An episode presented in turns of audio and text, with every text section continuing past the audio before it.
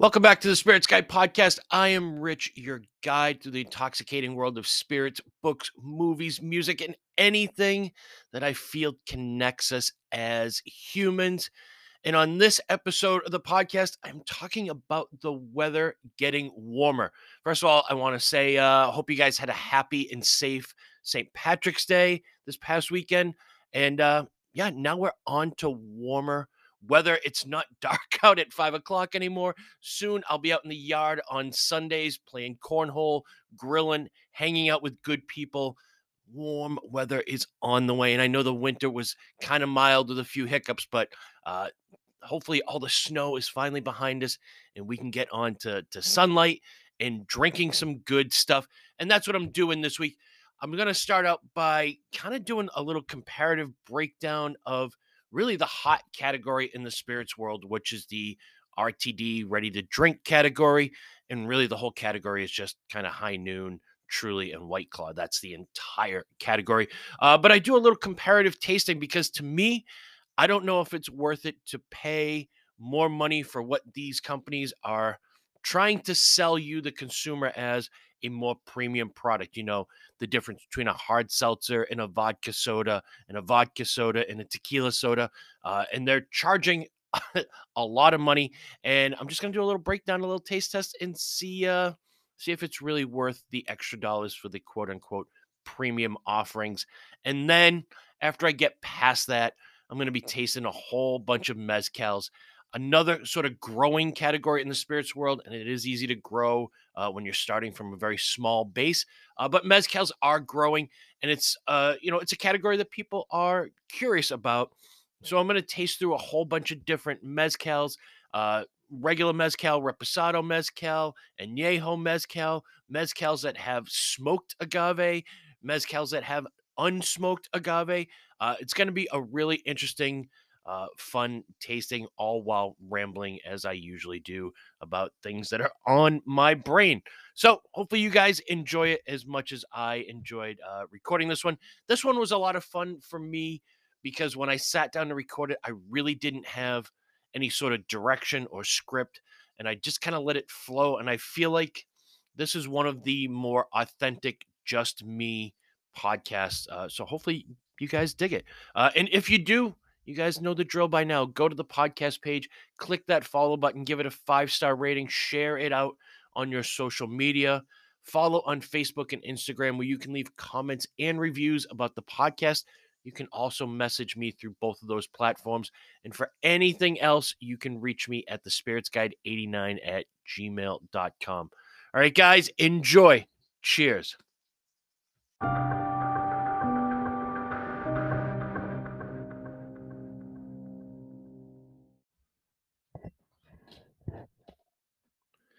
All right, here we are, season three, episode 10, Spirits Guide podcast.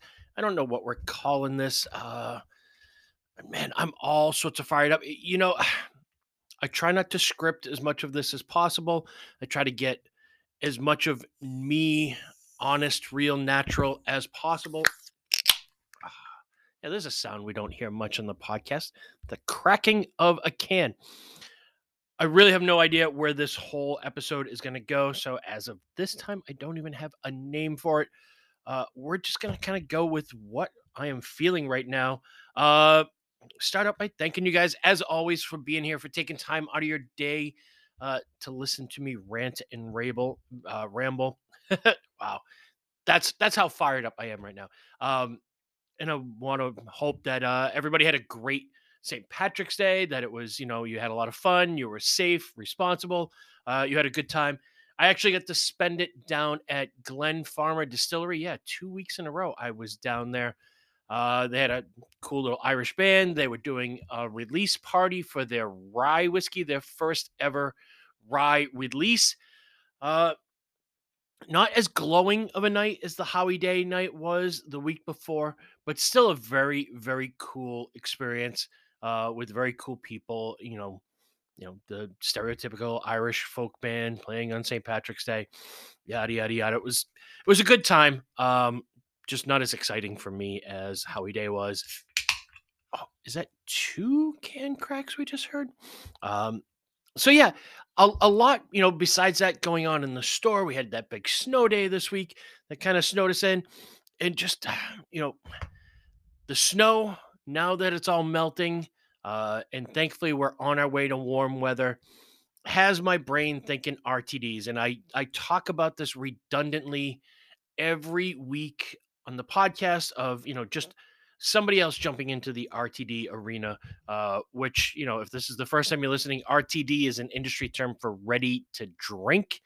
Uh, and what qualifies as ready to drink? It's basically like a pre-made cocktail. So anything from like, uh, the 1800 margarita pre-made with the tequila already in it, those are ready to drinks. The on the rocks, those are ready to drinks. High noons, which are a pre-made vodka soda, those are considered to be ready to drinks just uh, you know, uh, Jameson and Coke, uh, the pre-made Bombay Sapphire and Tonic, the pre-made Jack and Cokes, the pre-made uh, Crown Royal and Coke. All of those are considered ready to drink RTDs, and we are getting inundated with new ones every week. I talk about it here all the time on the podcast. It really does get redundant uh, for me to talk about, so I'm sure it gets redundant for you guys to hear. But really, the leader in the category is is High Noon. That is the RTD category, and High Noon is something that was born out of sort of the.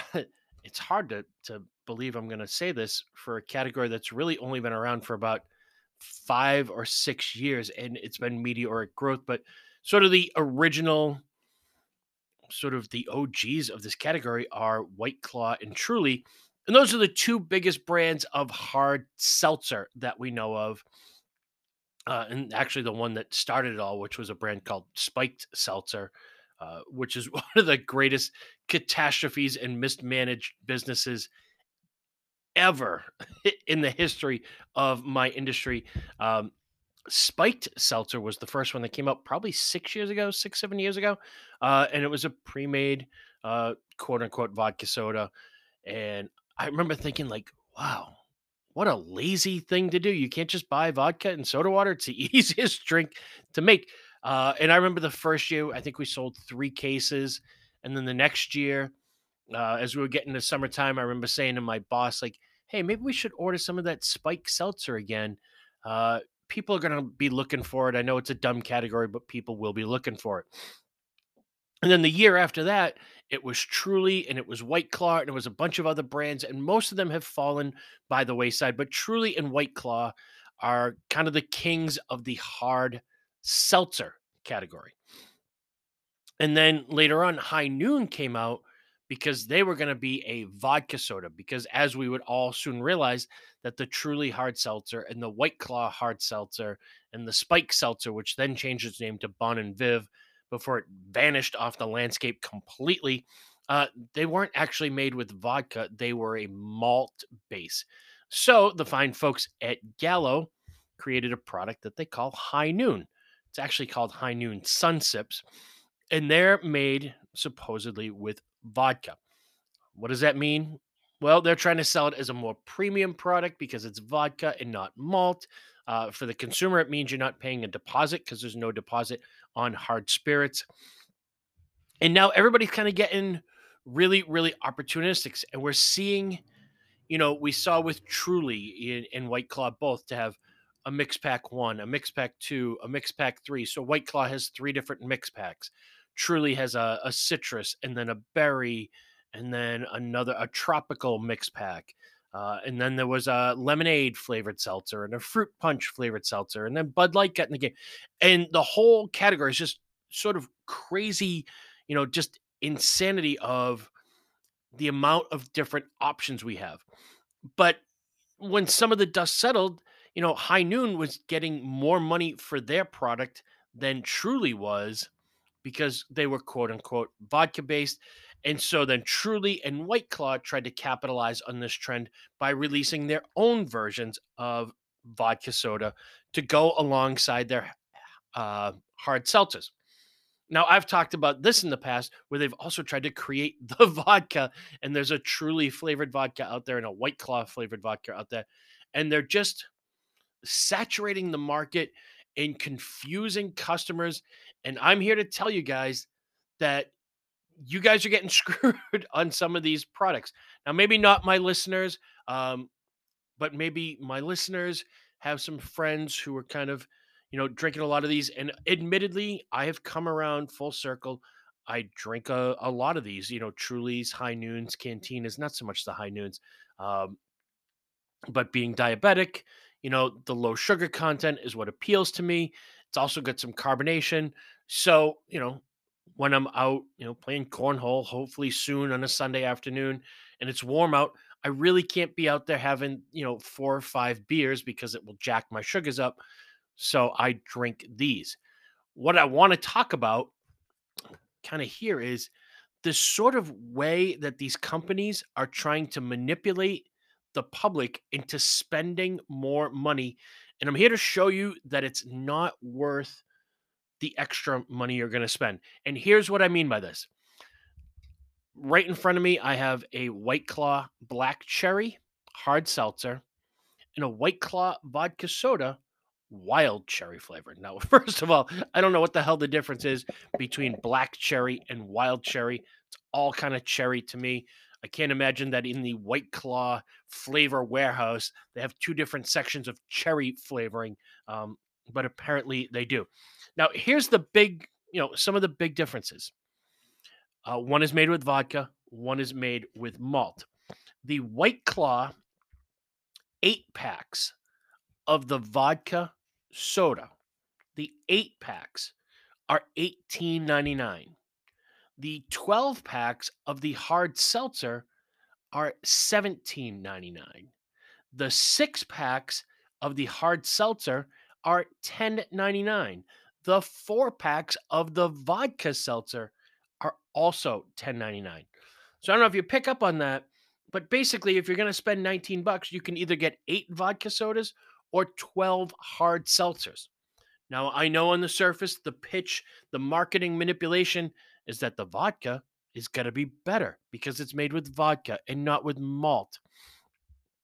I, I what I'm about to do is taste test the two of them side by side and tell you if you should spend the same amount of money to get four less or if it's worth it to spend the same amount of money and get four more. All right, White Claw Black Cherry, which by the way is their number one selling SKU. I don't I don't get it. Um but apparently people out there love love their black cherry. So here we go.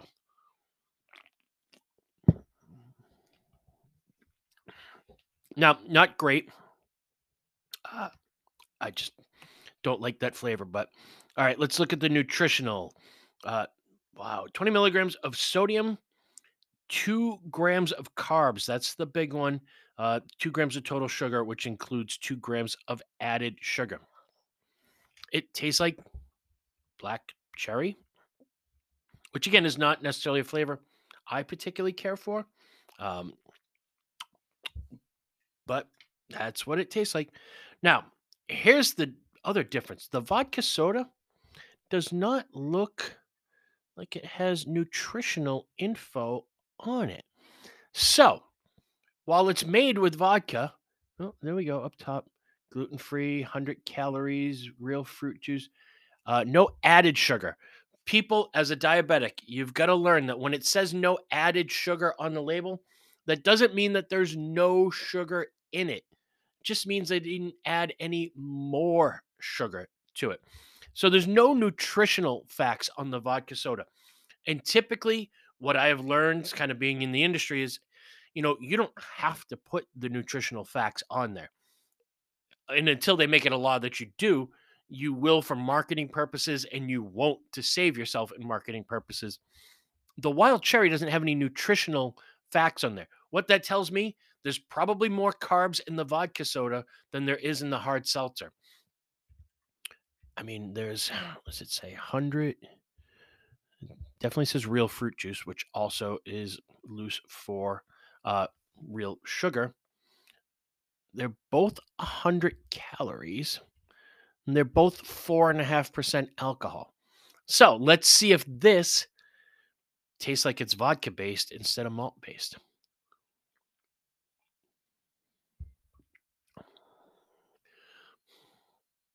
Now, the base spirit doesn't taste any different.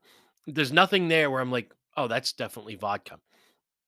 The cherry flavor is slightly different and it's a little bit more tart. So maybe a wild cherry is a little bit different than a black cherry. But I don't see from a taste perspective. Now, if there's some sort of health issue you have, you're allergic to that malt base, I've seen that. Um, I'm not a doctor, so I can't confirm if that's an actual thing or not. But I've had people tell me that they react to the malt. They don't like the malt base. That's fine. You can use the vodka. And I get that vodka might be a little bit more expensive than, say, you know, malt spirit.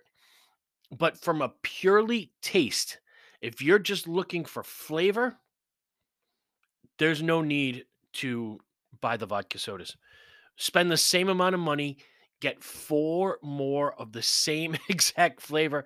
You know, the only way that I, have seen that they're differentiating, and, and, Sam Adams, their vodka sodas, uh, which are you know the Truly brand vodka soda, their flavors are so bizarre, and they're they're dual fruits. At least the White Claws are, you know, they're pineapple or they're cherry or whatever. They're singular flavors, but the Truly they're like blackberry lemon and they're weird sort of flavor combinations which and i can't confirm this but i've heard rumors that those flavors were done to cover up the taste of the vodka and by the way the truly eight packs of the vodka soda are the same exact price as the truly 12 packs of the hard seltzer. So, what I'm doing here with the White Claw applies to the truly. And I've had the truly vodka sodas and in my opinion, they're disgusting. Uh, but also, when you get them ice cold and you're out drinking them, you know, on the beach or out in the yard playing cornhole or whatever, the colder they are, the less those flavors are going to matter, anyways, because you're going to mute a lot of those flavors. Yeah, I, I just don't see. I don't see why you should pay the same amount but get four less. There's no difference really in the drinkability or the flavor between the vodka base and the malt base. And that brings us to the sort of the next new trend that they're trying to cram down our throats, which is the tequila soda trend, uh, known in Texas and out in the Southwest as ranch water. This is a concept that they've been trying to push on us for a little while. Um, wow, time flies by. So what I've got here is even better, pound for pound. I have the High Noon Lime Vodka Soda and the brand new, just released this past week, High Noon Tequila Soda Lime flavor. Again, here's the price difference. A High Noon eight pack of vodka soda is $18.99. Let me loop that back around because you can get 12 Trulies or White Claws or most any other hard seltzer for that price. But when you're buying High Noon, you're getting four less for the same exact price.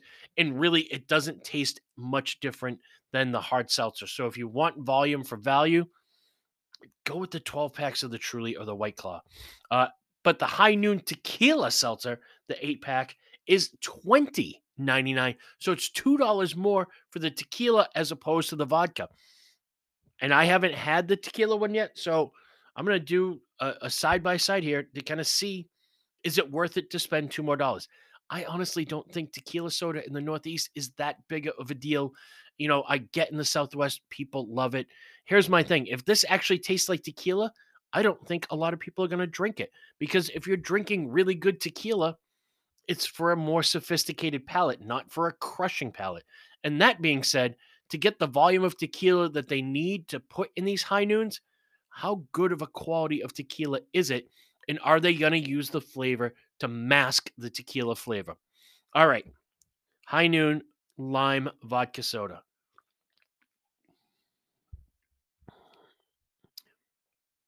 You know, tart lime. It tastes like if I poured Smirnoff into a lime flavored polar seltzer. Hey, there's a novel idea actually making vodka soda. Honestly, for what you're paying for a 12 pack of High Noon, you can buy a handle of Smirnoff, which I promise you is a better quality vodka than what they're putting in the High Noon. And you can make, my God, you can make 60 vodka sodas off of that handle as opposed to eight. I don't know. You do the math. Uh, all right. Tequila seltzer, lime flavor. The cans don't look that different. You know, at least with the White Claw, they really differentiated between the vodka soda and the hard seltzer. The High Noon, you know, the band that wraps around the top that encompasses the sun on the the vodka soda is blue in the background, and the tequila seltzer is green in the background. Let's try this.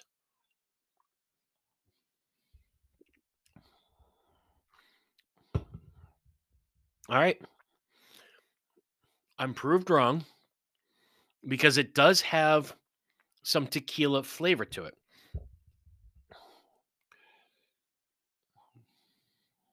Mm-hmm.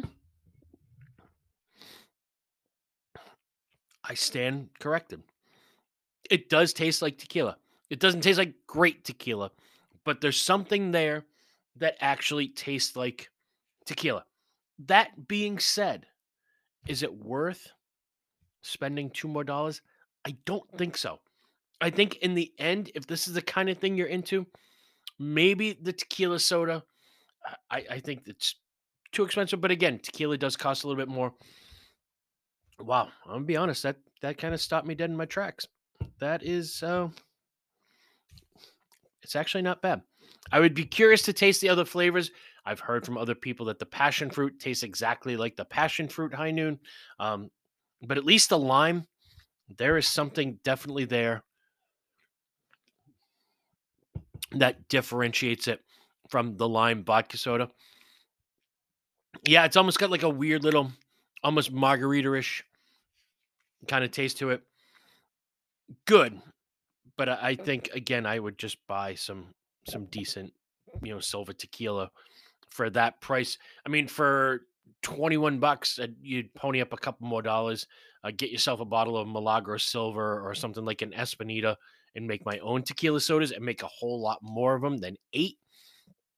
But for portability, if you like tequila, uh, and that's the thing is it actually has some tequila flavor. So I don't know how many people will like that, but whatever they've done to it, they've also made it taste a little margarita-ish. So they might be able to get away with the lime one. Uh, stay tuned because I will further be reviewing other flavors of that. Wow. All right, I just rambled a lot. Usually I start by rambling and then get into the drinking. This time I started drinking first. Uh, let's get into some news and notes of the week. Not a lot to cover here, but uh, some stuff I definitely want to get out. Uh, the big banking crisis uh, SVG, Silicon Valley Group. This is a bank out in the West Coast which has collapsed recently, and that is going to have an effect on the wine business.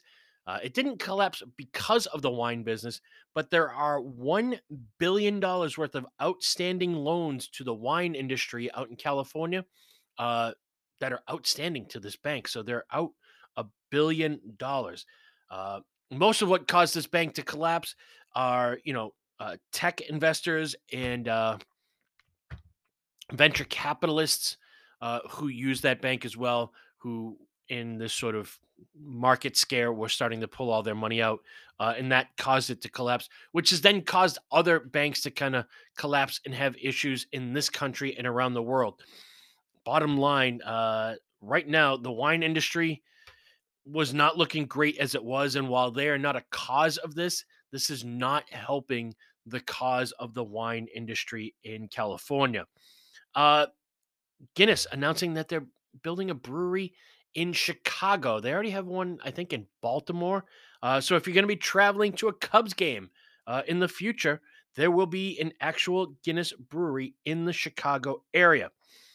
Uh, vodka uh, reporting that they're looking to grow the category again. Uh, unfortunately, they've lost so much to these high noons and white claws and trulies. I, I don't know that vodka will ever come back. Here's the thing: I was looking at the the stats, and you know, vodka by definition, and they changed this. I know a year or two ago where they kind of changed the guidelines, but up until a couple years ago, the legal definition of vodka was an odorless, colorless, and tasteless uh, spirit. So if you have a spirit that is not supposed to have any taste by definition, why do you need a whole variety of vodkas? Uh, you know, I know at one point uh, the market was flooded with you know sort of boutique vodkas, but it really has condensed down to the same basic ten. Uh, with Tito's being the number one selling vodka by a ton, uh, 11 and a half million cases, up 5%. Smirnoff, the number two vodka at 8.7 million cases, and that's with them being down 2%. New Amsterdam is the number three vodka in the US at 5.3 million cases. So Tito's at number one at 11.5 million. New Amsterdam at number three at 5.5 million. That's a huge disparity. Uh, by the way, uh, topped out with Svedka is number four, Absolut is number five, Grey Goose is number six, and Ketel One is the number seven selling vodka in the US. With the disparity between one and 10 is massive. I don't know that that category is ever coming back, and they can't rely on flavored vodka numbers anymore uh, because flavored vodkas are dead due to White Claw and Truly and High Noon and things like that.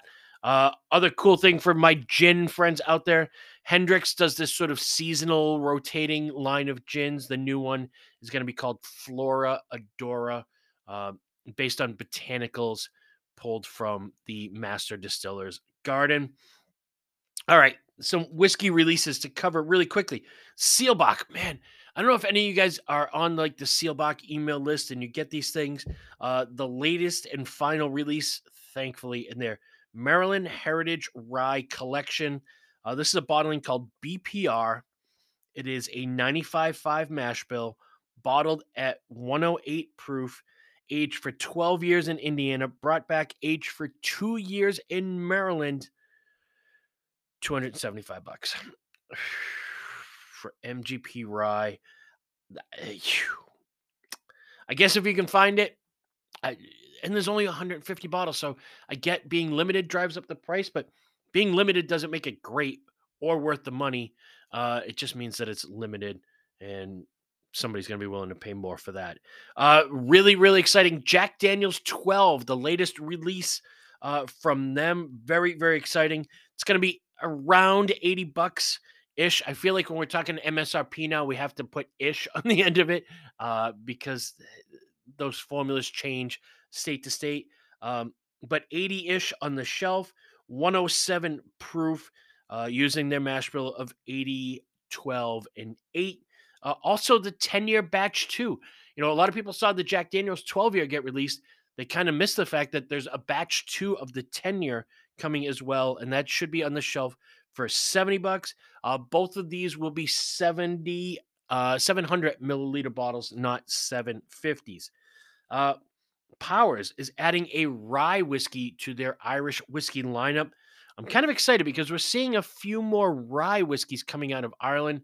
Uh, the Kilbeggan that I reviewed on the Wachusett Wine and Spirits Whiskey Wednesday a month or so ago was fantastic. Powers is putting out 100% rye whiskey.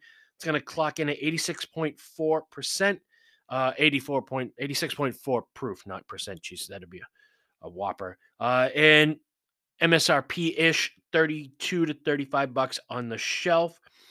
Two exciting releases from Bushmills that we will never, ever, ever see. Uh, Bushmills 25 year single malt. If anybody gets their hands on it, please, I would love just a taste of this. Uh, Bushmills announcing 25 year and 30 year single malts to their collection. This is going to be a yearly release. Uh, the 25 year is going to be bottled at 92 proof. There's only 1,125 bottles globally.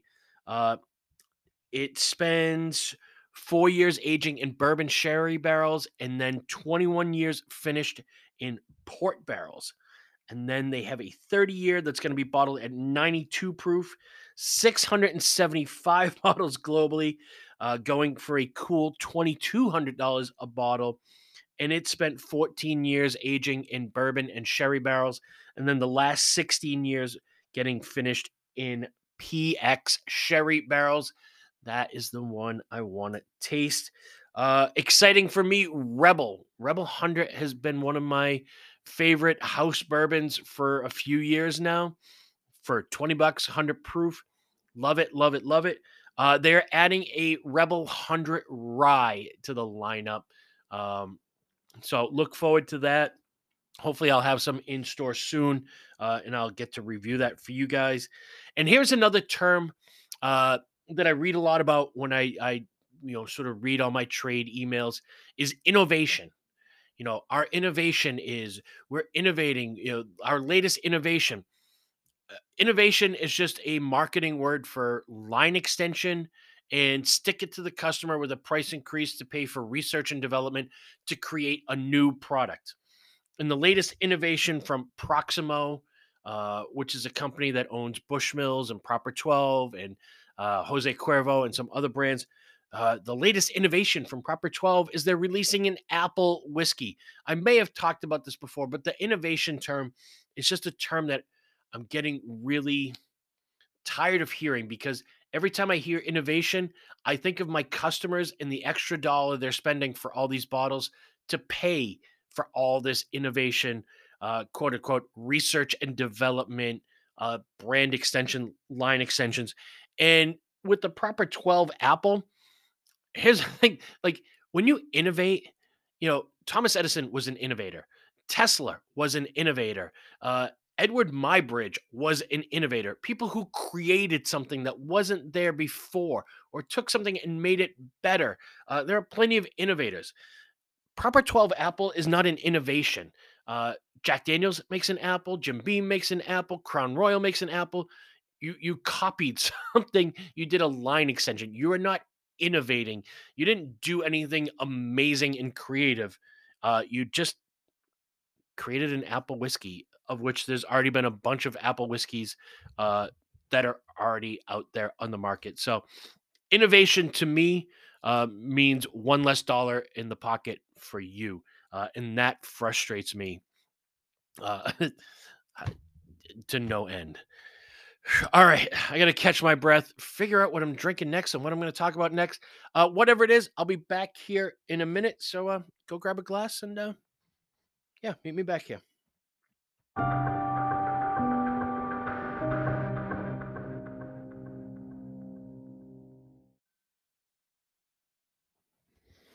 right, I'm back. Here we are. Spirits Guide Podcast, Season 3, Episode 10. Warm weather is coming. And I told you guys, uh, I don't have a, a, script for this episode. Uh, it's just been kind of a, a weird, weird week. So I, I don't, to the point where, you know, a couple hours ago, my girlfriend asked me, uh, when you go to record today, what what's this week's podcast going to be about? And I was like, I have no no clue, no idea where I'm going with this. Uh, so I'm just gonna ramble and, and we'll see what happens. Um, yeah, you know, we just talked about the this whole high noon tequila soda, vodka soda thing, and somebody on Instagram had actually uh, posted a comment about liking vodka soda better than the the seltzer, and it did sort of bring up the the thought to me of there is a difference between a vodka soda and a vodka seltzer. Um, and then it kind of gets blurry with all the hard seltzer and vodka soda. Uh, but for anybody who doesn't realize, vodka soda and vodka seltzer are, are two totally different things in that seltzer water is just water with carbonation pumped into it. Whereas soda water gets its carbonation from bisodium carbonate, uh, which gives it sometimes a touch of salinity. So they are two different things. And I guess I, I just never really thought of that in that whole sort of vodka soda hard seltzer world. Now, I don't know if they're actually using real soda water or seltzer water, or they're just putting water in and carbonating it, or what they're actually doing with high noons and trulies and white claws and canteens and all that stuff. Um, but yeah, just sort of as an aside, there is a difference between the two. All right. what are we gonna do here? Uh, let me grab a glass from my magic table of glasses, all different shapes and sizes. You know, with summer coming, uh, it, you know, it's getting time to start cracking out our tequilas and our mezcals and our gins and our rums. Not that we're ever giving up on whiskey, uh, but some of these other sort of things that are traditionally a little bit more summery. And mezcal is one of them. And that's what I've got right here.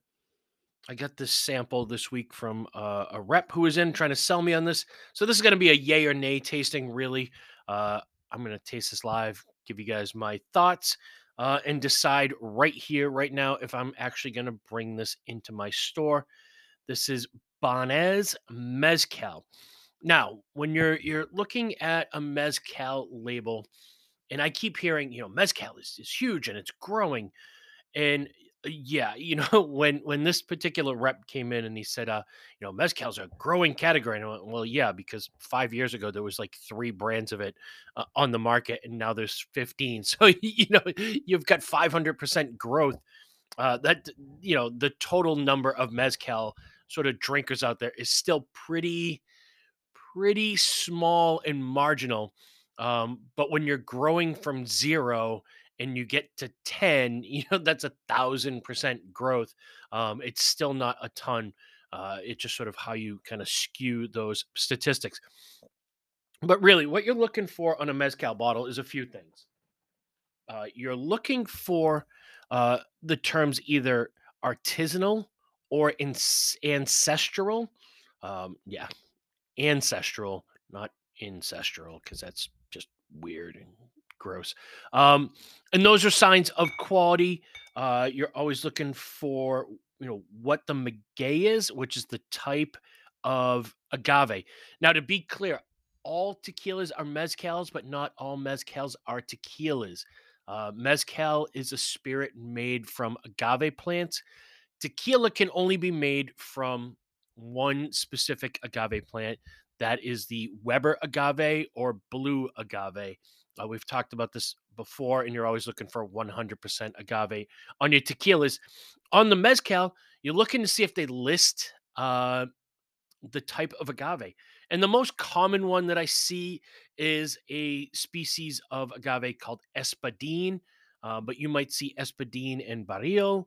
Uh, I've got one that I'm going to taste in a little bit that's got a, a, totally different strain that I had never even heard of or seen before. Uh, and some of them will actually have uh, some other info on there. This one has the term Joven, J O V E N, which in the language means young.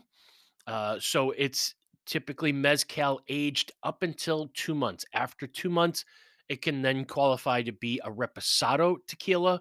Uh, it could be a blend of two month old tequila and, and silver tequila, but whatever it is, it's all under two months. Um, so this one here, Banhez, it's a Joven tequila, 100% maguey, which is important. Uh, that means no other sort of sugar sources. Uh, you don't ever want to buy anything that says Mixto on it uh, because they're using other sugar sources to create the alcohol. And this is uh, Espadin and Barril uh, as the agaves. And this is on a 50 milliliter, but, and it's kind of printed in almost microscopic ink. Terrible for my eyes. Um, but we're clocking in at 84 proof, so 42% alcohol. Now, a lot of the production methods used in mezcal uh, tend to involve roasting the agave. So, cooking it. Eh, sometimes they're using burnt tires for some of the, you know, other inferior ones. Sometimes they bury the agave in the ground like you would for like a clam bake. You know, you you put everything in the ground, cover it with hot coals, bury it, let it cook for its allotted time, and then dig up the agave and press them that way. And because of that, um, a lot of mezcals tend to have a smokiness to them. And I know this scares some people off. I was just talking to to uh, a couple of you guys this past week because I tasted some amazing mezcals. And you know, kind of the the immediate response I get is like, yeah, I don't like the smoke. Mezcal to me is kind of on a level with like scotch, where people get kind of frightened off with scotch and we talk about this with like the american single malt people see american single malt they see single malt they see single malt they think scotch they think scotch they mm. think smoke and that's not true for all scotch uh, it's pretty typical of scotch from the islay region or isla region uh, but that doesn't necessarily mean it's going to be smoky they just typically are uh, from that region mezcals because of the nature of how they're made yes can be very, very smoky. But a lot of the newer offerings that I am tasting, that I am seeing, they're dialing back some of that smoke to make it a little bit more accessible. Plus, in Mexico, there are no rules against adding sugar, uh, sort of post distillation. So you got to kind of do some research and some homework as to who is adding things to the mezcal. Um, but they're not all like this smoky, chemically burnt tire uh, kind of flavor. And there are plenty of people who do like that flavor, but they're not all like that. So if you've had one mezcal and you're like, oh no, it's too much smoke, it tastes like campfire, it tastes like burnt rubber. Uh, I promise you, they don't all taste like that. All right, let's get into this Banhez. B A N H E Z.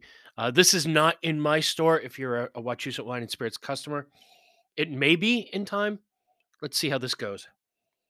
Now, on the nose, it's definitely got that big sort of smokiness. It's not like a peat smoke. It really is like a, a chemically almost burnt rubber kind of smoke.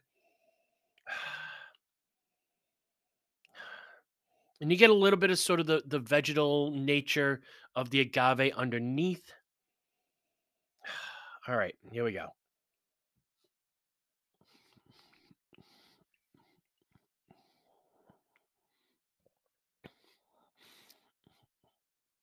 Nothing wrong with that. It's really good, sweet, smoky. You know, it doesn't taste chemical, but it does have a, a nice sort of smokiness to it. So if you are one of those drinkers out there who likes a, you know, Ardbeg, who likes a Lagavulin or a Laphroaig and wants something similar and a little lighter body to drink in the summertime, this is definitely your jam. And, you know, probably a little bit more affordable and and you know approachable uh, from a price point standby um, and availability wise uh, than a lot of your scotches at this point. And these, you know, there's a lot of things that I taste because I taste everything. Um, you know, whatever sales reps or, or brand reps put in front of me, I, you know, I'm like Bourdain on no reservations. You know, he'll just eat anything once, whatever it is. Um, I will taste any spirit at least once. And sometimes you taste things that aren't really meant to be drank on their own. And I'm not saying mezcal isn't meant to be drank on its own, but it does have a great place in cocktails. Obviously, it changes the way you're going to consume a margarita. You can make margaritas with smoky mezcals, and all of a sudden you've got like these smoky margaritas. Uh, palomas, which is a cocktail typically made with tequila and grapefruit juice and soda water. I just cheat and get some polar grapefruit dry uh, soda in in like a wedge of lime. Something about smokiness and grapefruit that really really pairs well. So even if you don't like this on the, its own, it makes a great paloma. It makes a great sort of spicy, smoky margarita. You know, you could cut your margarita half mezcal and maybe half tequila or like a ghost tequila or a 21 seeds jalapeno tequila or a tanteo uh, jalapeno tequila so you could get like a spicy smoky margarita out of it uh, if you take a little bit of like chili salt and you can find recipes online on making chili salt or even like a bloody mary bloody mary rimmer uh, that salt put that around the, the rim of the glass take a slice of grapefruit or a slice of orange, throw it in the glass, and throw some mezcal over the rocks. The saltiness, the spiciness of the rimmer, the citrus, and then the smoke just makes a beautiful, beautiful drinking experience. Yeah, Uh, you know, in the yay or nay thing, I mean, is it good? Yeah. Is it worth the money? I think it's around 45 bucks on the shelf, which is pretty much the going rate for good mezcal. Uh, it's a great looking package, even though this is the 50 ml version. Um, still a great looking package. Uh, no doubt. Yeah, at some point this will make its way into into my store. All right. I like this. We're just gonna drink a whole bunch of mezcal. All right, I got one more uh silver mezcal here, and this is uh Zicala. Z I C A L A mezcal. Um, mezcal artisanal. Uh, made with the Espadin Maguey. This one is 86 proof, so 43% on the ABV. So, you know, obviously the best way to consume spirits. I see right away on the nose, this is a lot less smoky mm-hmm. than the Banhez. These couldn't be two more different mezcals. So yeah, obviously the best way to, you know, consume spirits is with friends. And man, I feel like over the past couple weeks, you guys have been awesome, either dropping off samples or coming by with bottles. Uh, thank you to my friend Glenn for bringing by the the Middle West whiskey uh, and letting me taste that. Uh, wow, I, I, stand by that. That is my new favorite ride. I've, I've got to try a, a few of you guys on it, uh, and it's nice to see that you guys kind of agree. Uh, just a sort of a side note, all these guys who post on Instagram about good find today. And they're posting up pictures of Eagle Rare and Blanton's and E.H. Taylor and all the cliche bottles that these guys are probably never even going to open, but they want to gloat that they found something. Man, what cliches. I it, it almost becomes like laughable and annoying at the same time to see these posts on Instagram. Good find today, good haul today. Yet you're chasing the same thing that everybody else is chasing. You're a cliche. I love personally when somebody comes in and goes, I found this. This was my good haul for the day. And it's something like a Middle West Spirits where every one of you guys that I have tasted on this, um, and Glenn, if, if you're listening, I, I know you left the bottle with me to take care of, but I have shared it out amongst some of the masses. And the sort of universal response, which got me excited, was like, wow, I've never heard of this. I've never seen any press on this. This whiskey is amazing. That's the fun part of it. Find something that nobody else is finding. Stop being a cliche and going out and try to find the same thing that everybody else is trying to find because everybody else is trying to find it. Be original. Um, uh, it's the sort of Bourdain philosophy of I'd rather fail at doing something interesting than succeed at doing something boring. And all of you guys out there chasing Eagle Rare, Blanton's, Taylor. Uh, I'll talk about this more in the next segment of just, uh, you know, you're, you're, you don't even know why, you know, people coming into the store going, do you have any of that bourbon trace stuff? Uh, you don't even know the name of it. You know, I don't even know why you're looking for it. Um, it it's so kind of uh, cliche. I digress. I get knocked off track here. All right, so back to the Zicala Mezcal. And like I was saying, the best way to enjoy spirits is obviously with other people and having conversations, but we don't always get to do that. And sometimes, you know, you're just kind of relaxing at home, maybe watching some TV, maybe reading a book.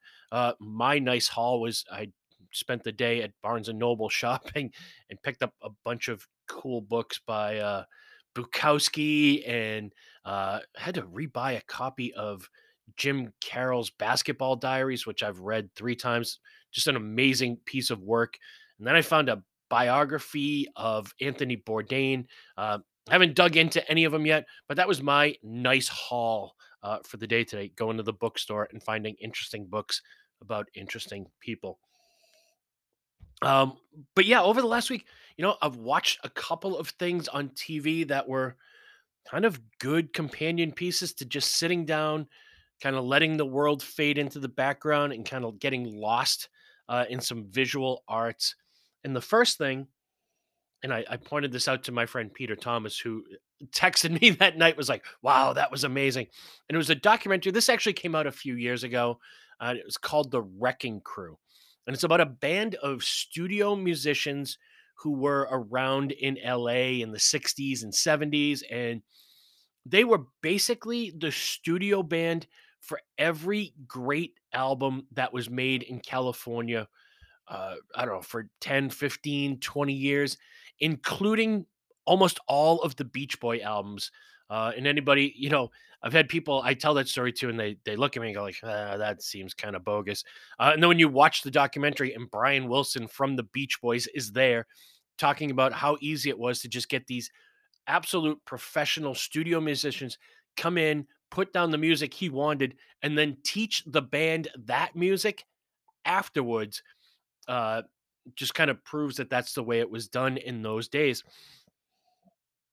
and it truly is fascinating and it's fascinating to watch these guys who were just absolute professional musicians top of their craft skill wise talk about they had no passion for it they didn't really care about it they were just really super smart musicians who weren't you know invested in anything other than i need a job i need to f- mm, pay my bills make my mortgage you know raise my kids and that's what they did and they did it at an incredibly high level and they are the, the backing music for all these great great songs. Yeah it's it's just a, a fascinating look at at music history and the way that it used to be done and and sadly uh and this has been a thought just kind of going through my head a lot lately of you know where we are now as far as music and spirits and and all these things and St. Patrick's Day and how far we've gotten away from what it originally was. You know, like I, I feel like when you you look at music now, like it's created on computers and and auto tunes and and things like that. And these guys were musicians making real sounds with real instruments. Um, and they would talk about how they, you know, then make an album in a day and they'd work with four different artists in a day. They'd just go in, get the song, create the music, lay it down onto the next thing absolutely fascinating that that happened in that time. Um, and then a little bit of sadness in the end to see how some of those guys ended up uh, after kind of doing it all those years. But just a great piece of music history. Uh, and you just, you know, you just kind of sit there and watch it, like, wow, this is really, really cool.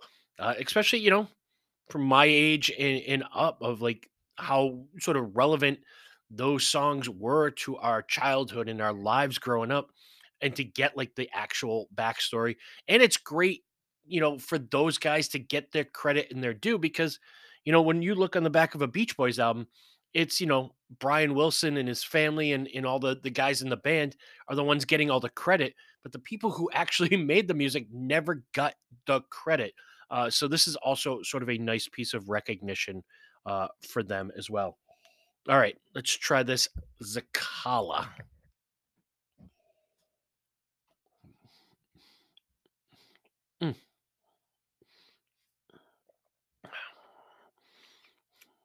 It's nice. It's rich. It's viscous.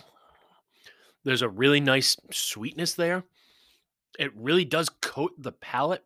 It's a lot of like a lot of vanilla notes there like vanilla frosting, like subtle marshmallow. The smoke is dialed way, way back. It's almost like the smoke is there to keep everything in check. Yeah, that is fantastic. Um, that is also not on my shelf, but it will be soon. Um, yeah, so Zicala. So actually, not bad. Two for two. Banhez and Zicala Mezcal coming to a store managed by me near you soon. All right. And the other sort of thing that I watched this week, which is the total opposite end of the spectrum. In full admission, I may have uh, had a medicinal uh, gummy treat uh, before I sat down to watch this cinematic masterpiece uh, I'm going to call this info up on my phone to make sure I get this all out there because uh, this movie should win movie of the year and then every lifetime achievement award should be named after this movie going forward um i just want to make sure because i want to list the cast of this just unbelievable movie. I, I feel like i need to pour more mezcal for this. I'm gonna pour uh yeah more of this Zicala all right. All right. So the movie in question that I think is it's the greatest bad movie ever made without a doubt. I am talking about Cocaine Bear. I'm going to repeat that. Cocaine Bear. This is a movie that I first saw the trailer for on Instagram and I thought this is ridiculous. I don't believe this is a major studio movie, Cocaine Bear, based in very, very, very small part on a true story of something that really happened. And it was about a, a guy who was a pilot uh, who was trafficking cocaine over like uh, somewhere around Tennessee, Georgia. And they were dumping bags of cocaine off this plane into the woods, uh, and then the guy would parachute out, and then you know there's a whole sort of drug trafficking ring. Probably had something to do with Pablo Escobar, uh, considering the time that it really happened. And you know the movie kind of centers around this this story that came out of it of you know and there's a legit legit news reports of like this plane that fell out of the sky all this cocaine is scattered all over the woods and you know in, in, the real story is that there was a bear that got into it and then they found the bear dead with you know trace amounts of cocaine in its system. Well the movie elevates that to a whole nother cinematic masterpiece level of a bear just finding kilos of coke in the woods and ingesting it and getting just all amped up and running through the woods and murdering people and it's it, it's it's cinematic genius now if you're thinking like wow this sounds absolutely ridiculous i need to point some things out this was directed by elizabeth banks elizabeth banks is a legit hollywood actress who has made you know yes cocaine bear uh, but charlie's angels pitch perfect 2 zack and miri make a porno walk of shame uh, Man on a Ledge, Hunger Games. Elizabeth Banks has done a lot of legitimate Hollywood movies. Spider Man, uh, 40 Year Old Virgin, Catch Me If You Can. Uh, yeah, all the Hunger Games. Just kind of looking through uh, her uh, her her movie resume here. Role models. You know, she's been in a ton of movies as a legitimate Hollywood person. She directed the movie. So, all right, there's some legitimacy to it. Um, all the other, let me find the, the cast here just to kind of give you a breakdown. Ray Liotta, in one of his last movies, is in Cocaine Bear. Keri Russell, who was on a show called The Americans, who was Felicity uh, back, you know, years ago. Um, O'Shea Jackson, who is Ice Cube's kid. Um, uh, Margot Martindale, who's just a face that you've seen in plenty of other places.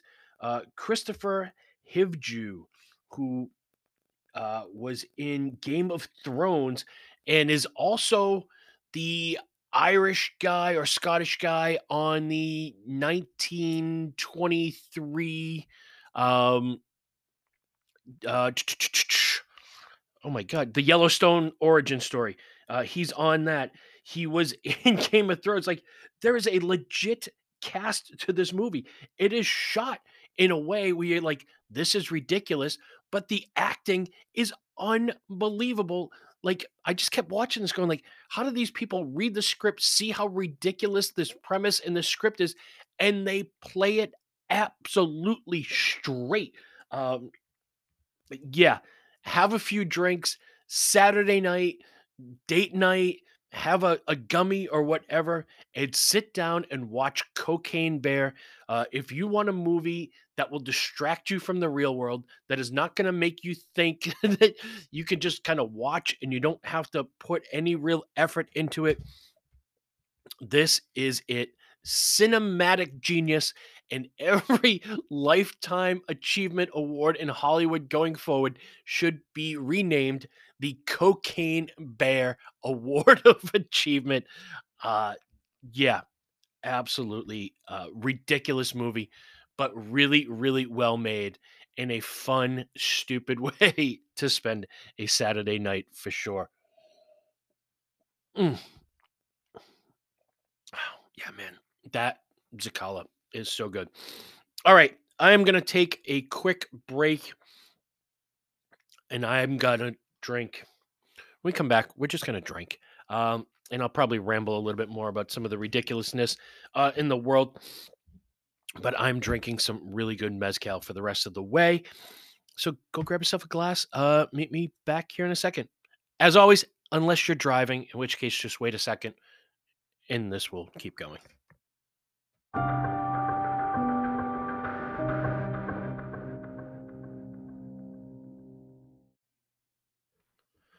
Here we are. Uh, season three, episode 10 Warm Weather is Coming. Spirits Guide podcast. Warm weather is coming. I'm drinking Mezcal, and this is a completely unscripted, unprepared episode. I am honestly, I promise you, just kind of rambling off the top of my head. Uh, but I'm drinking some good Mezcal while we do it. Next Mezcal up on the slate this is a Total Wine brand, one of their Spirits Direct products. This is the Sacrificio Mezcal. Uh, this is one that I learned about from my friend Peter.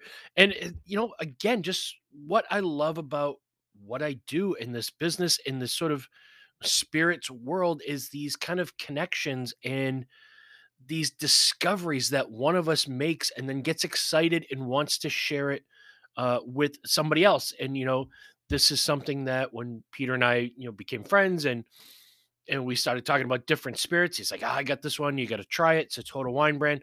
I did. I loved it, and I went out and bought a bottle of it. So again, navigating the label, uh, 100% agave mezcal artisanal.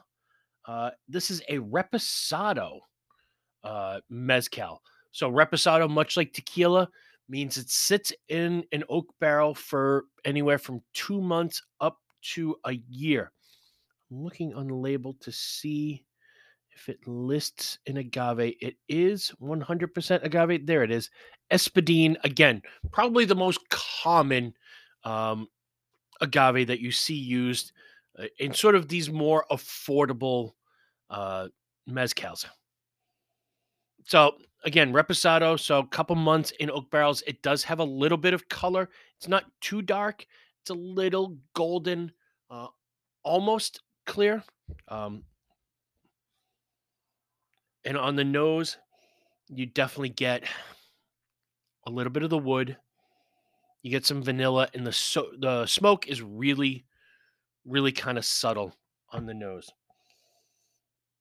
So, it, I was kind of brought to to ask myself this question of what does good mean?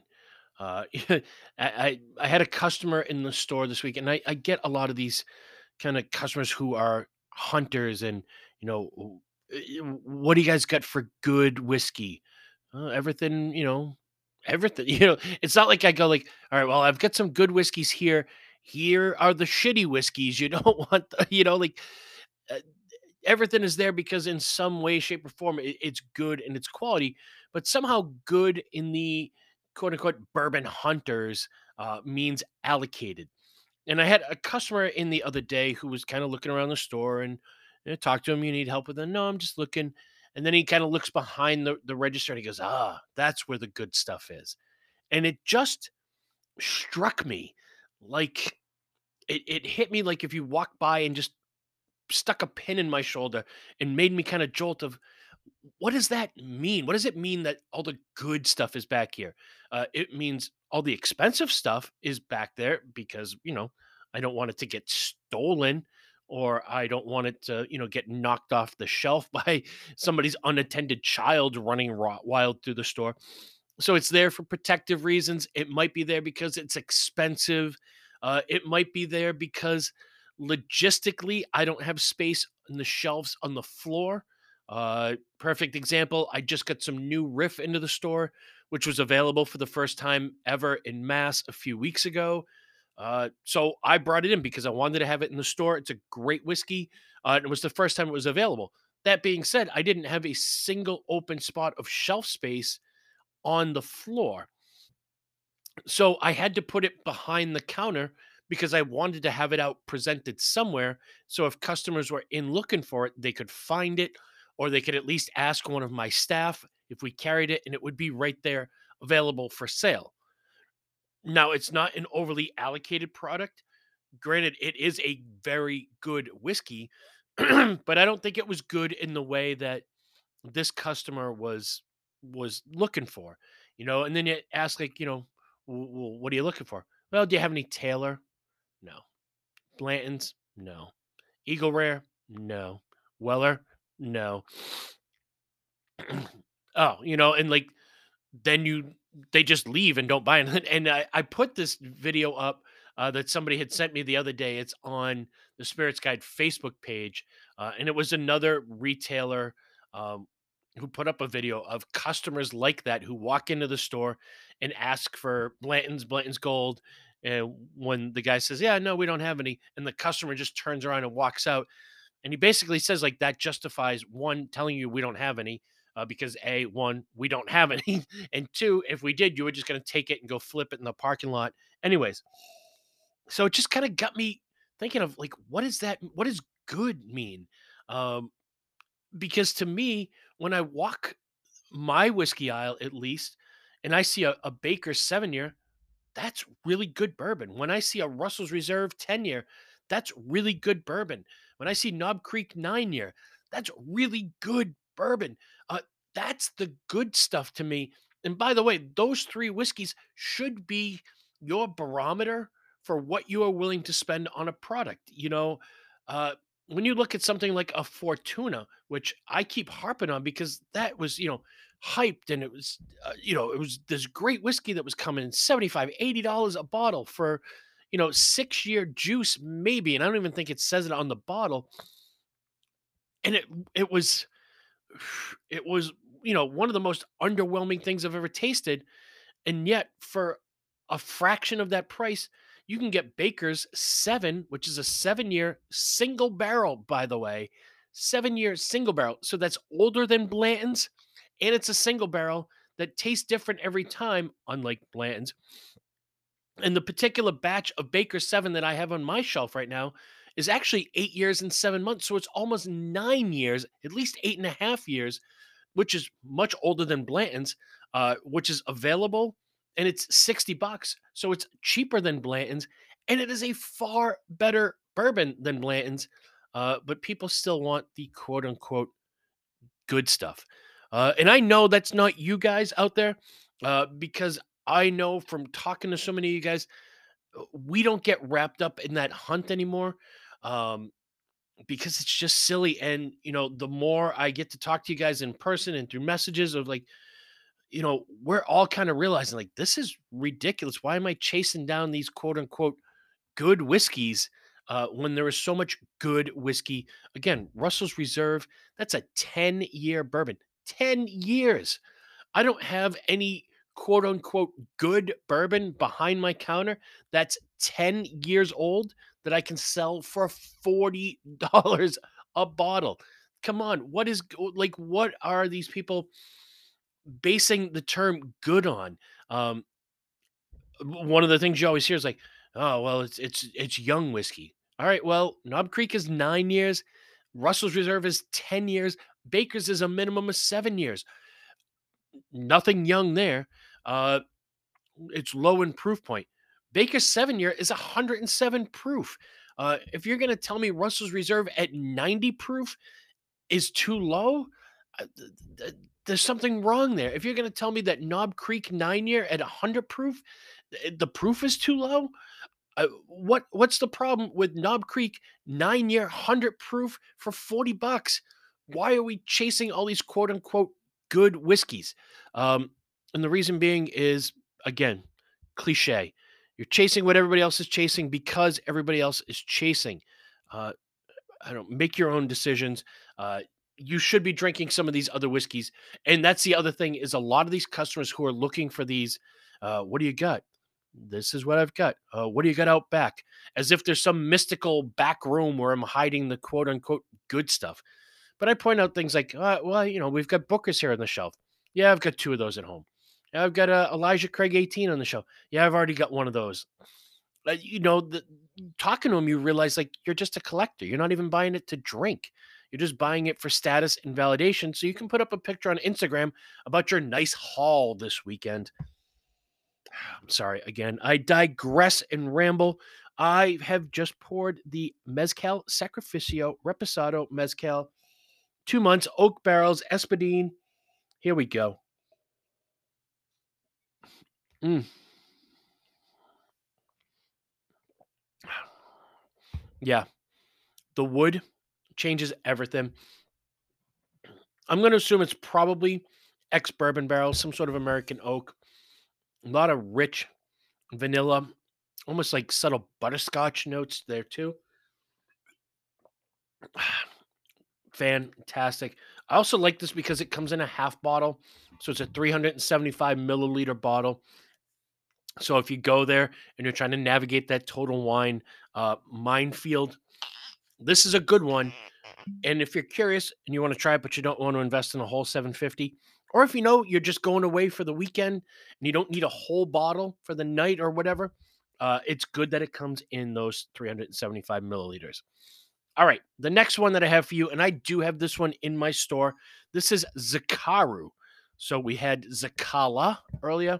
This one is Xicaru, X I C A R U.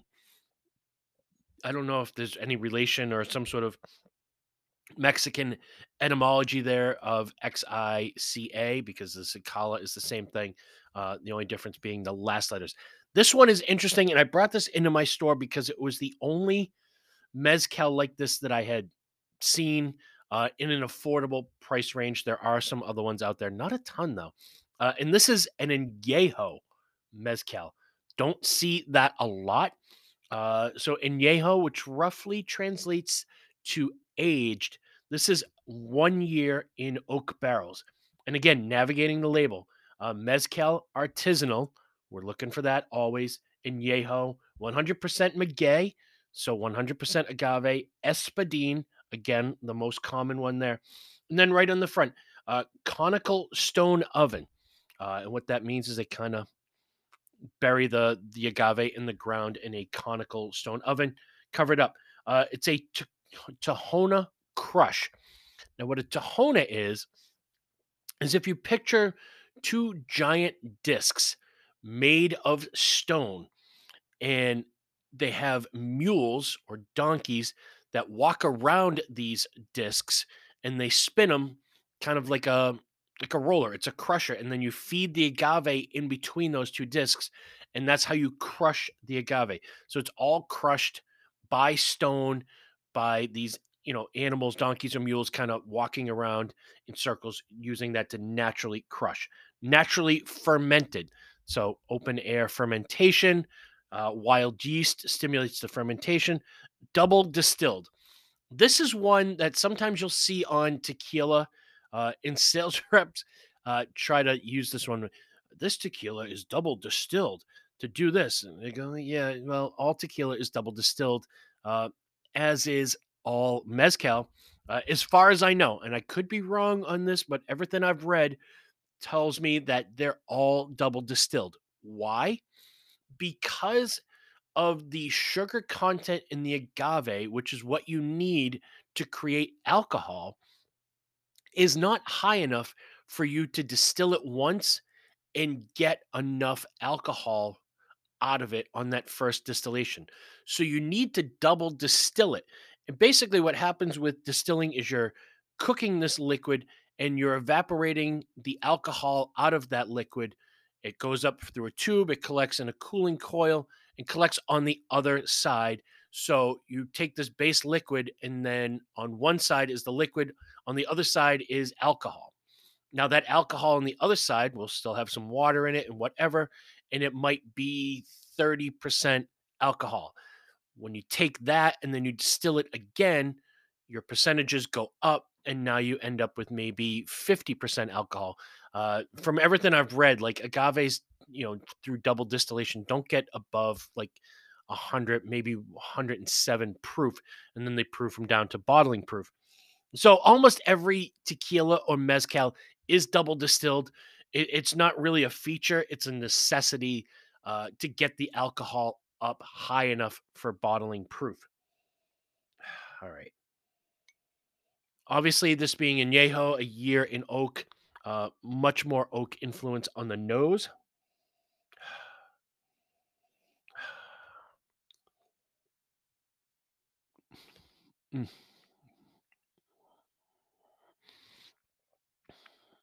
And I almost feel like with this one, the smoke is dialed up. That sort of chemically uh, flavor is a little bit stronger in the middle on this one than it was on the Sacrificio or the Zicala. That being said, because of the bigger oak presence in the, the longer aging of the base agave spirit, that that sort of smokiness needs to be dialed up a bit just to keep everything in balance because I feel like the oak influence or the extra age and the flavor of that on the base spirit would have gotten out of hand. So everything on this is dialed up. This is a very stylish and sophisticated mezcal for sure. Uh, and one of the few Añejo mezcals um, that I have seen. It's the only one that I work with currently at my store. Mm. yeah, all right. I got one more here, and I saved the best for last. You know, last week I tasted my new favorite rye whiskey in that Middle West. I also tasted my new absolute favorite mezcal. And this, oh, this is a gem. Uh, this is Villa Suso. This is a Joven. Again, so it's labeled as a young mezcal. Uh, so there might be some some part of this blend that's up to two months old. Uh, these guys have been making mezcal since 1930, right here on the label, and this is the coolest bottle too. Uh, the it's a black bottle, but it's actually clear underneath the labeling, and you can see on the sides of the bottle there's a clear stripe down, which allows you to see how much you have left, which may or may not be a good thing. Because when I brought this bottle home, I think I drank half the bottle the other night. Um, and I can see that clearly through the glass. Uh, so, whew, that was uh, tough. But you can also see that the glass has all the little bubble pockets in it that let you know that it's actually hand blown glass. Uh, the rest of it, again, jet black. There's like a female sugar skull, uh, which is kind of like that Dia de los Muertos mask right there on the front. Mezcal Artisanal, Villa Suso, Joven. Um, it's got the name of the the area that it comes from, which I cannot pronounce. So I am not going to try to do that. On the back of the label, tons of transparency on this. Uh, it tells who the mezcalero is, which is basically the master distiller, uh, which is Pedro Valdez. Category Mezcal Artisanal. Uh, the agave maturity, eight to 10 years. So a fully mature agave type of oven. It's a stone oven a type of mill. It's a Tahona type of still, copper pot still. Comes from San Felipe in a state that I can't pronounce. and the species of agave is wild salmiana. I have never seen that before. It is apparently a much rarer species of agave. And uh proof point on this one is 80 proof. Perfect. and dangerous because at 80 proof, you can just, oh boy, knock these back. So when the rep came by to taste me on this, as soon as he opened the bottle, I went, oh my. And he was a couple feet away from me, and I could smell it as soon as he opened the bottle. And I'm getting that right here. Now, what made this special and intriguing to me? They don't smoke the agave, they steam it, which I had never thought of because I think we all think that, you know, the agave has to be smoked to be mezcal. And we all think of mezcal as a smokier version of tequila. Not necessarily the case. The only thing that makes mezcal mezcal is that it's made from agave. Tequila can only be made from one agave. Mezcal can be made from over 30 different species of agave. And again, this is the only one I've seen with this particular species. But the nose is got like this cool, funky, kind of vegetal. It's like vanilla, but then like uh, jalapeno. It, it, there's some green, like herbaceousness there. Oh man, oh, I yeah, this is fantastic.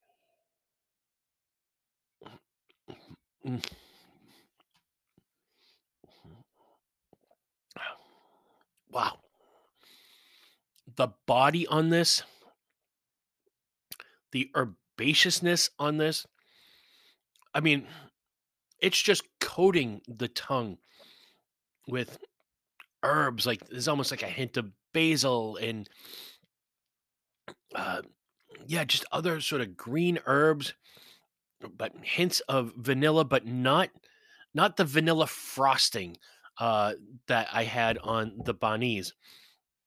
And the mouthfeel, this is like whole milk in the mouth. Like it's just rich and big and viscous. And uh, it, this one, you know, when you're doing the breakdown, is it good? Yeah. It's right around 50 bucks on the shelf. Is it worth the money? Absolutely one, if you're a mezcal fan, you might not have ever seen this species of agave because, like I've read off, almost all of them, sort of the most basic in the affordable price range, are all espadin, maybe some baril or tobala, but uh, I've never seen a wild salmayana. I I have mezcal agave charts. I've never seen salmayana even on that chart. Uh, so you talk about the uniqueness of it. Uh, the bottle starts a conversation. Everything about this is perfect. This is my absolute new favorite uh, mezcal for sure. And you talk about, you know, we're kind of joking about like ranch water, and this, this with some soda water and a piece of citrus fruit, either a grapefruit or an orange, would be perfect. This you know, in any of these mezcals, again, when you're looking at cocktail applications, uh, anything you would make gin with, you could substitute gin with mezcal, uh, especially this one, the Villa Suso. I would use this in a Negroni. I would use this in a French 75. I would use this in a bee's knees. It would be fantastic in all of those gin cocktails. I use this in like a last word, you know, like just as a fun little twist. This I, I can't rave about this mezcal enough. If you're out there and you like interesting spirits, if you like mezcal, if you're scared of mezcal because you think it's too smoky, uh, this is a winner. Uh, you know, I, I only talk about it if I really do believe in it. I believe this is fantastic, and I, I sort of my my proof, and always my validation is when I have something that's kind of oddball, and you know you guys try it based on my thoughts and my recommendation, and then you come back and you go like, "Whoa, that was awesome! Thank you." That's you know kind of my validation and my my happy place for me. And when this came in I tasted it with Corey, uh, who is my partner on the Wachusett Wine and Spirits podcast and, and videos. We do the Whiskey Wednesday videos. And, you know, we tried it when it came in, and Corey took the bottle home that night. Uh, when I saw him the next day, he said, That Mezcal. I said, Yeah, it was pretty awesome. He goes, I think I drank a, a, a little bit. I was like, I drank half the bottle. He goes, Yeah, I think I did too. Um, because it's the kind of thing that, especially at 80 proof, uh, you can sit down, you know, kick your feet up, throw on Cocaine Bear, and just rifle these back. It is so, so delicious. Just such a great drinking experience that I don't care if this is a mezcal, a tequila, or a gin, or whatever it is. It's just something that tastes good in the glass. It's enjoyable to drink. It's versatile, makes great cocktails. Uh, this is my my winner of the whole thing. Uh, they were all great mezcals, but this Villa Suso uh, is my new absolute gem of a mezcal. Whew. All right. Wow. Uh, for not being scripted, I certainly found a way to ramble for an hour and a half. Uh, and thank you guys for sticking around and still being here and listening. I appreciate it more, more than you can possibly know. Oh man, I, I wish you guys could smell this through the podcast. Um, I will probably bring this bottle back to work, uh, just so if you guys are around and you want to come by and taste it, or if you want a sample of it, you know, shoot me a message on Facebook or Instagram or email me spiritsguide89 at gmail.com and say, hey, I'd like to try that. I'll do up a little 50 ml sample and get it to you.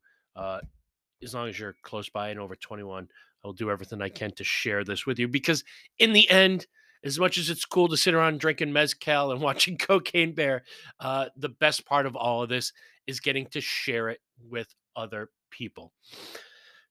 All right, I'm going to wrap it from here. Thank you guys, as always, for taking time out of your lives to hang out with me. Uh, I appreciate it as always more than than I can express. Uh, I will be back on Thursday doing a TNT Thursday night tasting. This is going to be a fun one. Uh, I'm really excited to dive into this one. I'm going to be drinking chartreuse on Thursday, uh, green and yellow, doing a little compare contrast Thursday night tasting of what is my favorite kind of cordial, uh, favorite herbal liqueur, whatever you want to say. Uh, what a great, great story. Uh, absolutely delicious liquid. So I'm going to be back on Thursday uh, tasting that. And oddly enough, I had never tasted the yellow chartreuse before. Uh, so it's going to be fun to dive into that uh, and taste and compare the yellow and the green. Uh, and maybe we'll throw in the vegetal as well. So, yeah, you guys know the deal. If you're still here by now, you're still listening, you like what I'm doing, uh, go to the podcast page, click the follow button, give it a five star rating, share it out on your social media. Uh, follow on Facebook and Instagram, uh, where you guys know I'm posting things that I'm drinking, reading, listening to uh, all the time. And it's actually what I'm doing. I sometimes wonder if these nice haul guys are either just taking pictures that somebody else has taken or they're using stock photos. I wonder if they, uh, where do you go where you find, you know, a bottle of Weller, a bottle of Blanton's, a bottle of E.H. Taylor, a bottle of Old Rip, all in the same weekend? Uh, either you're spending hundreds of dollars in gas or you didn't actually do it. You just want to kind of look cool and say that you had a, a nice haul this weekend. Um, everything that I post, I am actually tasting, reading, listening to, drinking, whatever it is. And if it isn't, then I'm going to put it up there that I saw this and I'm not actually getting to taste it. But it's all real, all me. I promise you that. Um, yeah, so you can message me through both of those platforms as well. And for anything else, you can reach me at the spirits guide 89 at gmail.com. All right, guys, have a great week. I will be back to talk to you on Thursday. Cheers. Yay!